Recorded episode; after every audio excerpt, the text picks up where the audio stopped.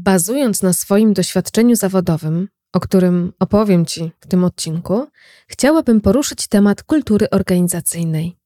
Dzisiaj będę się zastanawiać, czym w ogóle jest kultura organizacyjna, na co ma wpływ i czy w ogóle jest ważna w biznesie. Czy można całkowicie zlekceważyć ten temat, a może poruszyć go tak tylko trochę. Na końcu przedstawię trzy sposoby na pielęgnowanie kultury dla tych organizacji, które albo ją mają, albo chcieliby ją wdrożyć. Zapraszam do posłuchania. Cześć, nazywam się Anna Niedziałek. Witam Cię w kolejnym odcinku mojego podcastu Korpo Niedziałek, czyli rozwój w ASAPie. To tutaj regularnie poruszam kwestie związane z rozwojem osobistym w świecie korpo.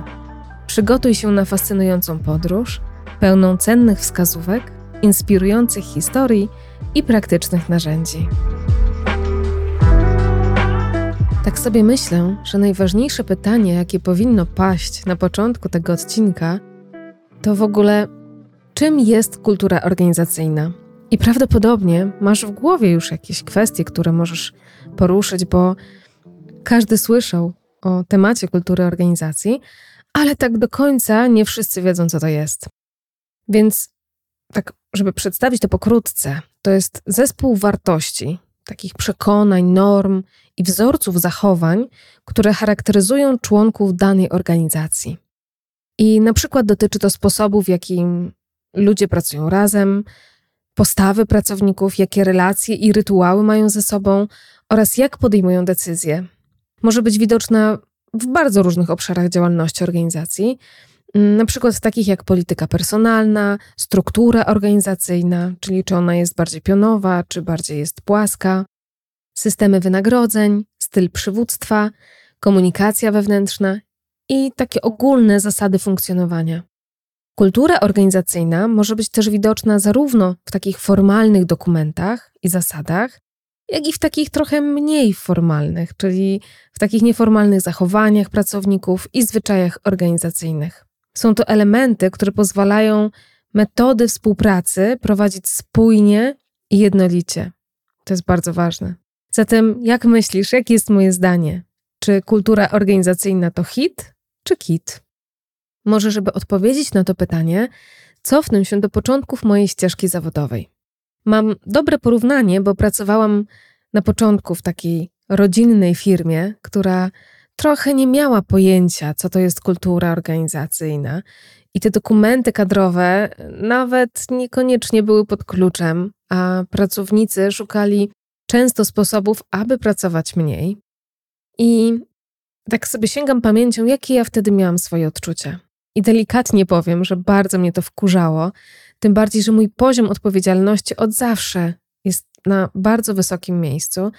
I nawet z ciekawości zrobiłam sobie test Galupa, żeby sprawdzić, czy ta odpowiedzialność gdzieś wybije mi chociaż w pierwszej dziesiątce.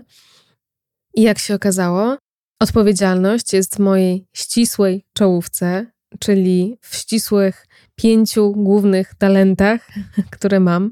Więc szczerze powiedziawszy, nie, niekoniecznie mnie to zaskoczyło. Natomiast bardziej potwierdziło to, że nie do końca czuję się dobrze w takich organizacjach, w takich firmach, w której tej kultury organizacyjnej nie ma. Bo nie było żadnych misji, nie było żadnej wizji. Cały filar firmy opierał się jedynie na właścicielach. I jeśli oni podjęli decyzję, że będzie wigilia firmowa, to dowiadywaliśmy się o tym dwa dni przed tą wigilią. Albo to, że o spotkaniach integracyjnych w ogóle nie było mowy, chyba że właśnie ci pracownicy robili je na własną rękę. Żeby nie było, to naprawdę byli bardzo dobrzy ludzie, którzy kochali tą firmę, tą organizację całym sercem. I pod tym kątem bardzo mi ciężko się przyczepić do czegokolwiek. Natomiast mam wrażenie, że nie traktowali swojej firmy jako biznes. I potem, trochę nauczona tym doświadczeniem, szukałam takiego miejsca, które moim zdaniem będzie miało większą świadomość organizacyjną, i kiedy weszłam do biura, do tej firmy, już tej kolejnej, która może nie była tuż po tamtej, ale była na pewno już w kolejnym etapie mojej ścieżki zawodowej, zobaczyłam powieszone na ścianach takie plakaty w ramkach mówiące właśnie o misji, wizji, wartościach tej organizacji. I nie ukrywam, zrobiło to na mnie wrażenie, bo pomyślałam sobie wtedy, że wow, ale fajnie, że to jest spisane, fajnie, że każdy może na to spojrzeć, fajnie, że każdy może się do tego odwołać, bo to istnieje, to jest zrobione, to jest stworzone, to jest. Natomiast zawiodłam się, nie ukrywam, bo o ile były to wartości i te wszystkie kwestie, które wypisane były na tych plakatach, były bardzo spójne ze mną, to miałam wrażenie, że mogę dosłownie policzyć osoby na jednej, dwóch palcach u rąk, które idą za tymi wartościami, które podążają za tą wizją, które identyfikują się z tymi celami organizacji. I to był idealny dowód na to, jak skutecznie zniechęcić takiego nowego pracownika, no, ale też takiego, który pracuje jednak dłużej w tej organizacji, bo to, co widzi, to, co jest wywieszone na ścianach, to jedno, ale kiedy już później potrzebuje wgryźć się trochę głębiej i sprawdzić, czy te wartości rzeczywiście są respektowane wewnątrz tej organizacji, to nagle się okazuje, że to tak nie do końca, że jedną stroną to jesteśmy tutaj spisani na papierze, ale tą drugą stroną medalu jest to, że nie respektujemy tych wszystkich założeń, tych wszystkich stwierdzeń, tych wszystkich górnolotnych może wyobrażeń na temat własnej organizacji. Ale, ale, ta opowieść ma też dobre zakończenie, bo chciałabym opowiedzieć Tobie o już kolejnej, trzeciej firmie i zastrzegam sobie, ta kolejność niekoniecznie jest taka jak w mojej opowieści, natomiast bardziej chciałam Ci pokazać stopniowanie wprowadzania kultury organizacyjnej, bo tak trochę tych organizacji miałam w swoim życiu i bardziej to wynikało z tego, że tak jak sobie teraz policzę i zliczę, to trzeci raz teraz zmieniam swoją ścieżkę zawodową. I ta trzecia organizacja, tak samo jak ta poprzednia, ta druga, miała mnóstwo wywieszonych informacji na temat swojej wizji, wartości, misji i swoich celów, ale zaskoczyłam się tym, tak pozytywnie się zaskoczyłam, że wszędzie w komunikacji, również wśród osób na wyższym szczeblu, była ta kultura organizacyjna szanowana. I rzeczywiście ja widziałam, że te osoby, że wszystkie osoby, z którymi rozmawiałam tak w zasadzie, rozumieją tą kulturę organizacyjną. Okej, okay, nie działały może inne rzeczy, ale to nie jest temat na ten odcinek. Natomiast to była organizacja międzynarodowa, która rzeczywiście respektowała te obszary, które miała wypisane w swojej kulturze organizacyjnej. Na wszystkich szkoleniach onboardingowych, na wszystkich konferencjach, wszędzie przewijała się informacja o tym, co dla mnie jako organizacji jest ważne, jakie wartości chcemy pokazać do świata, jakimi wartościami się kierujemy i jak chcemy być postrzegani na zewnątrz. I to było bardzo fajne przyjrzeć się takiej organizacji, która naprawdę chce tą kulturę organizacyjną wprowadzać. I taka, która naprawdę o nią dba, która ją pielęgnuje, przycina tą trawę nożyczkami, może niekoniecznie maluje na zielono, bo to jakby inna, inna forma. Myślę sobie, że ta druga firma bardziej malowała tą trawę na zielono. Natomiast ta organizacja rzeczywiście bardzo pozytywnie zaskoczyła mnie swoim podejściem. I to było takie spójne, że ja wiedziałam, że jeśli chodzi o te kwestie, jeżeli chciałabym zgłosić cokolwiek, to z dużym prawdopodobieństwem ten komentarz byłby przyjęty naprawdę z dużym zrozumieniem. Może pomyślisz sobie, po co w ogóle dałam te trzy przykłady, tych trzech organizacji, w których miałam przyjemność być? Bo myślę, że przeżyłam osobiście całkiem niezłą próbkę statystyczną każdego wdrożenia kultury organizacyjnej. I o ile mi wiadomo, nie ma firm idealnych, według mnie, jeśli ty pracujesz w takiej, która jest właśnie idealna. I nie mówię tu o samozatrudnieniu, tylko o pracy na etacie u kogoś, to sypię głową popiołem i idę oglądać tego świętego grala. Podeślij mi tylko adres, gdzie to jest, bo ja osobiście jeszcze z taką organizacją się po prostu nie spotkałam. Natomiast skoro nie ma takich firm idealnych, to jednak uważam, że kultura organizacyjna to taki must have, który przydałoby się, aby działał i był respektowany. To w takim razie dlaczego kultura organizacyjna jest tak ważna, albo może tak trochę zadam inaczej pytanie, na co ma wpływ dobrze zorganizowana kultura organizacyjna? Pierwsza rzecz, jaka przychodzi mi do głowy, to lojalność pracowników. Bo pracownicy, którzy czują się dobrze w miejscu pracy, są bardziej lojalni, po prostu. To oznacza, że będą chcieli dłużej pracować dla tej firmy, dla tej konkretnej organizacji, co jest nie tylko korzystne dla nich, bo nie muszą zmieniać tej firmy, nie wiem, co roku czy po każdym okresie próbnym, ale również dla biznesu. Pamiętaj o tym, że wdrożenie tego pracownika jest o wiele bardziej kosztowne, ta cała rekrutacja, niż chociażby danie podwyżki temu pracownikowi. Tworzenie atmosfery zaufania, szacunku i wsparcia.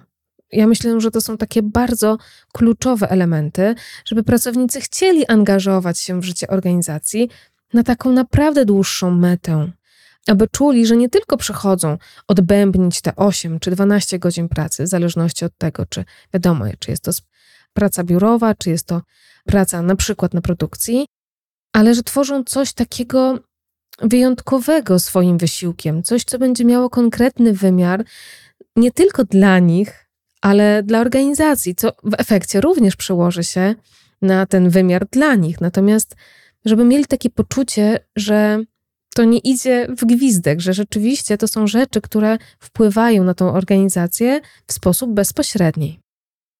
I druga rzecz to motywacja. Gdy pracownicy czują się zrozumiani i docenieni, są stanowczo bardziej skłonni angażować się w pracę i dawać z siebie wszystko. A to z kolei przekłada się na lepsze wyniki i sukcesy biznesu. Motywowanie pracowników to nie tylko kwestia premii finansowych. Ważne jest również, żeby doceniać ich wkład na przykład w organizację, żeby dawać im możliwość rozwoju, czyli na przykład szkolenia wewnętrzne albo zewnętrzne oraz wysłuchać ich potrzeb i opinii. Czyli kiedy przychodzi do ciebie członek zespołu, to mówisz do niego: Słuchaj, akurat może w tym momencie nie mam na to czasu, ale synchronizujmy swoje kalendarze, synchronizujmy niemalże swoje zegarki i zobaczmy, w którym momencie dnia jestem w stanie poświęcić Ci tyle czasu, ile potrzebujesz.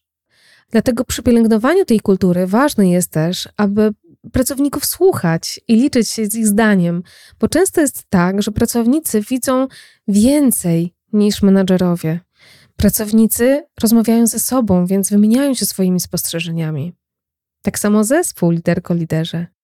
Warto słuchać cały zespół, ale też warto słuchać tych pojedynczych pracowników, którzy będą przychodzić do ciebie z bardzo różnymi rzeczami. I może ci się wydawać, że coś jest błahostką, zawracaniem głowy, taką rzeczą, która już tyle razy była powiedziana, że nie ma sensu jej znowu powielać po raz piąty. Natomiast dla tego jednego pracownika może być to szalenie ważne. Więc również to wpływa na motywację tego pracownika i tego zespołu również, bo gdzieś tam w efekcie końcowym, kiedy zespół widzi, że jeden z członków zespołu nie ma motywacji i niekoniecznie lider czy liderka sobie z tym radzą, albo może udają, że nie widzą tego problemu, który pojawił się nagle w zespole, to oni również prawdopodobnie tą motywację będą sobie jednak zaniżać. Trzecia rzecz, na co ma wpływ kultura organizacyjna?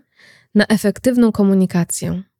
Bo według mnie jedną z najważniejszych cech zdrowej kultury organizacyjnej jest otwarta, przejrzysta i skuteczna komunikacja. I mówiłam też to w moim ostatnim odcinku na temat pięciu grzechów głównych lidera, gdzie właśnie ta komunikacja jest jedną, a w zasadzie brak tej komunikacji, brak tej przejrzystości, otwartości w tej komunikacji jest właśnie jednym z tych pięciu grzechów głównych, bo pracownicy, członkowie zespołu muszą mieć możliwość wyrażania swoich opinii. Pytanie o to, co ich niepokoi, a także, żeby mogli dostawać regularną informację zwrotną na temat swojej pracy. Czy ty nie lubisz dostawać takiej informacji? Domyślam się, że tak. Tak samo członkowie twojego zespołu. Oni też chcą czuć, że ciebie to interesuje, bo dzięki temu zwiększa się zaangażowanie i satysfakcja tego zespołu, tych pracowników.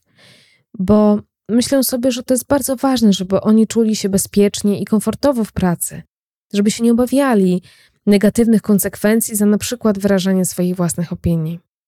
I po czwarte, ma wpływ również na wartości i misję, bo zdrowa kultura organizacyjna opiera się na wspólnych wartościach i na wspólnej misji. Bo to, co firma robi, powinno być zgodne właśnie z tymi wartościami, a pracownicy powinni wierzyć w to, co robią. I to nie tylko sprawia, że ta praca jest bardziej satysfakcjonująca, ale również pomaga w przyciąganiu talentów, które podzielają te same wartości. Jeśli organizacja, na przykład w wartościach, ma, nie wiem, transparentność albo równouprawnienie, to pomyśl sobie, przychodzisz do tej organizacji i widzisz, że 90% na stanowiskach menedżerskich jest obsadzone przez mężczyzn. A widzisz również na tym plakacie jedną z wartości, jaką jest równouprawnienie. To jednak mimo wszystko gdzieś to się ze sobą gryzie. I takie rzeczy czuje się od razu i widać, kiedy te wartości i misja jest tylko na papierze, a kiedy prezesom czy współtwórcom może tej organizacji zależy na realnym i wartościowym budowaniu biznesu, a nie tylko na patrzeniu takim krótkoterminowym i takim bardzo krótkowzrocznym. No dobrze, to omówiłam te kwestie, które dotyczą w zasadzie właścicieli, głównie firm, może po trochę też liderów, ale może sobie pomyślisz, ale co ja do tego mam jako taki typowy etatowy pracownik? Co mogę zrobić, żeby odnaleźć się w tej kulturze organizacyjnej w moim miejscu pracy? Na przykład, jedną z takich rzeczy, które możesz zrobić, to na rozmowie rekrutacyjnej zawsze możesz zapytać, jaka jest misja, jaka jest wizja i jakie są wartości firmy, do której aplikujesz. Jeśli osoba rekrutująca na przykład zrobi duże oczy i spojrzy na ciebie tymi wielkimi oczyma, a po minie będzie bardzo łatwo wywnioskować, że zupełnie nie wie, o czym mówisz, to jest taki trochę red flag numer jeden – bo oczywiście to też nie jest tak, że ta osoba, która cię rekrutuje, powinna wyrecytować z głowy każdy podpunkt i każde zagadnienie, które jest albo na plakacie, albo w jakimś statucie, czy regulaminie wewnętrznym.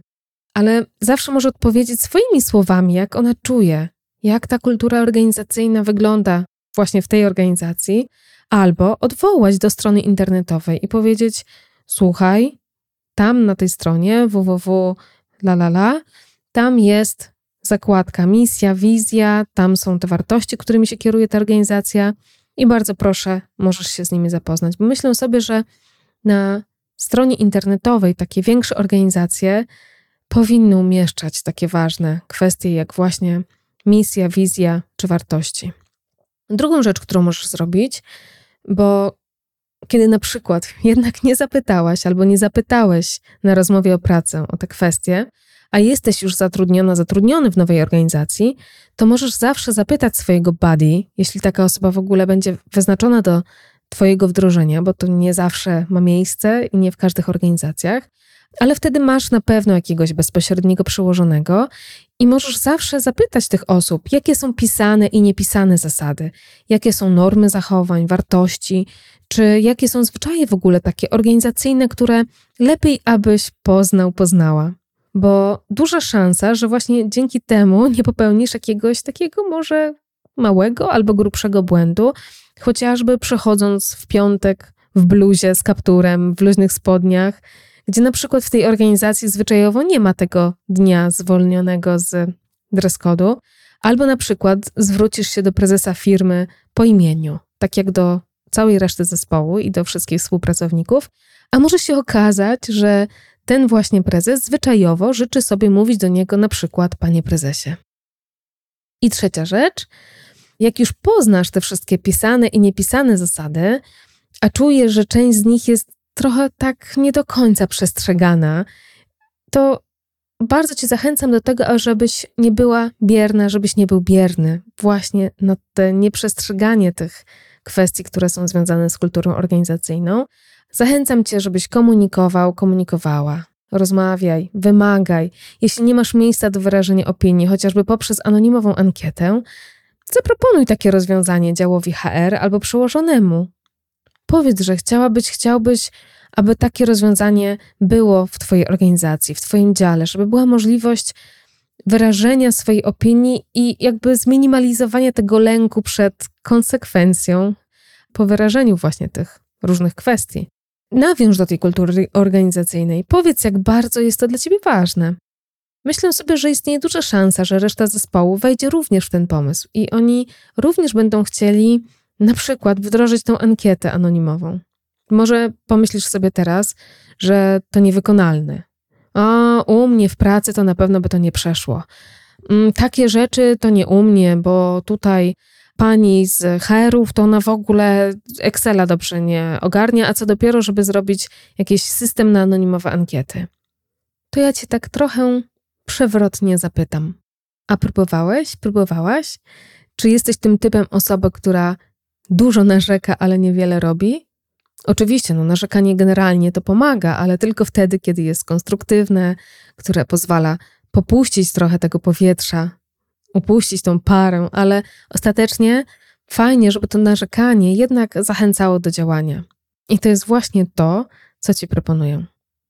I ostatnią rzeczą, jaką chciałabym poruszyć, to to, jak pielęgnować tą kulturę organizacyjną. Czyli zakładamy, że ta kultura organizacyjna jest, ona działa, jest super, jest zakomunikowana, ma te wszystkie elementy, o których mówiłam wcześniej, ale pamiętaj, że w ogóle wdrażanie tej kultury organizacyjnej, w ogóle to wszystko, ta cała otoczka to jest to proces, który wymaga ciągłego działania i monitorowania. I to jest tak, że zawsze coś można poprawić, bo w końcu pozytywna atmosfera w miejscu pracy i zdrowa kultura organizacyjna to nie tylko kwestie etyczne, ale również strategiczne dla firmy. Bo jeżeli organizacja inwestuje w budowanie dobrych relacji między pracownikami, pomiędzy sobą, kiedy dbają o ich dobrostan i tworzą takie inspirujące środowisko pracy, to jednak mimo wszystko zyskują na długo. To jest takie bardzo długodystansowe patrzenie na swój biznes, na swoją organizację. Zatem, co mogę zrobić jako lider, liderka, członek zespołu, właściciel? To są te trzy rzeczy, o których mówiłam we wstępie, które mogę Ci zaproponować, żeby właśnie tą kulturę organizacyjną pielęgnować. Po pierwsze, przyjrzyj się, czy komunikacja i promocja na temat wizji, misji, wartości, ale przede wszystkim celów organizacji jest skuteczna. A jak możesz tą skuteczność zmierzyć? To jest taka pierwsza rzecz, która mi przyszła do głowy, kiedy sobie o tym pomyślałam. Chociażby zbierając informacje u pracowników. Czy wiedzą, jaka jest kultura wewnątrz organizacji, czy chcieliby coś zmodyfikować, czy wiedzą, po co wykonują te obowiązki, które robią. Taki punkt można by na przykład poruszyć w trakcie rozmowy rocznej z każdym pracownikiem, bo to właśnie tak sobie myślę, że taka rozmowa roczna to jest właśnie ten czas poświęcony na wymianę spostrzeżeń, na udzielenie wzajemne, podkreślam, wzajemne sobie feedbacku. Punkt drugi, taki trochę nawiązujący do pierwszego punktu, przyjrzyj się, czy te cele i wartości są tak samo zrozumiałe dla wszystkich. Czy na przykład szacunek jako wartość, to czy jest to tylko kulturalne wypowiedzi wobec siebie, czy może jest to coś więcej? Bo jeśli jest to coś więcej, to może jednak ta komunikacja nie do końca trafia tak, jak powinna, albo nie do końca wszyscy rozumieją tak samo tą wartość. I co tu może pomóc? Na przykład może pomóc wewnętrzne szkolenie z całym zespołem i omówienie tych wartości, czyli jak ja rozumiem każdą z tych wartości, które mamy w swojej kulturze organizacyjnej. Trzecie, czy w organizacji pracownik się czuje swobodnie i pewnie? Czy firma na przykład pozwala mu na swobodne wypowiedzi? Czy te wypowiedzi mogą być anonimowe, czyli to jest to, o czym mówiłam wcześniej? Liderko liderze, czy komunikacja wewnątrz zespołu na przykład wymaga udoskonalenia? A może jednak nie wymaga i wszystko śmiga tak, jak powinno? To, jak każdy w zespole będzie się czuł, już wiesz po tym odcinku, wpływa na mnóstwo kwestii. Też taką, że pracownik staje się wizytówką organizacji. Więc tutaj pytanie do ciebie. Jak chcesz, aby reprezentował zespół i ciebie jako lidera? Jak chcesz, aby taki pracownik reprezentował organizację na zewnątrz? Pewnie nie trudno ci się domyślić, że moim zdaniem kultura organizacyjna to stanowczo hit. Warto o nią dbać, warto ją mieć na uwadze, warto doglądać, warto modyfikować, jeśli potrzeba, bo to nie jest tak, że rzeczy, które były spisane 5, 10 czy więcej lat temu, mają tak pozostać. Tak jak dekalog, który jest z nami od tysięcy lat, który tak de facto też się trochę zmieniał. Pamiętaj, że środowisko pracy się zmienia, ludzie się zmieniają, systemy zarządzania, metody przywódcze, Dlatego warto raz do roku zajrzeć w te dokumenty, z którymi zapoznają się w zasadzie tylko ci świeżsi stażem, i zapytać, czy to nadal jest to, co nas opisuje, czy to nadal jest to, za czym chcemy podążać. Ba, czy właśnie przez pryzmat tych kwestii chcemy być postrzegani na rynku. Bardzo jestem ciekawa Twojego zdania. Co o tym myślisz? Jakie masz przemyślenia po tym odcinku? I jeśli będziesz mieć tylko ochotę, to zapraszam do komentowania pod tym odcinkiem na Spotify'u.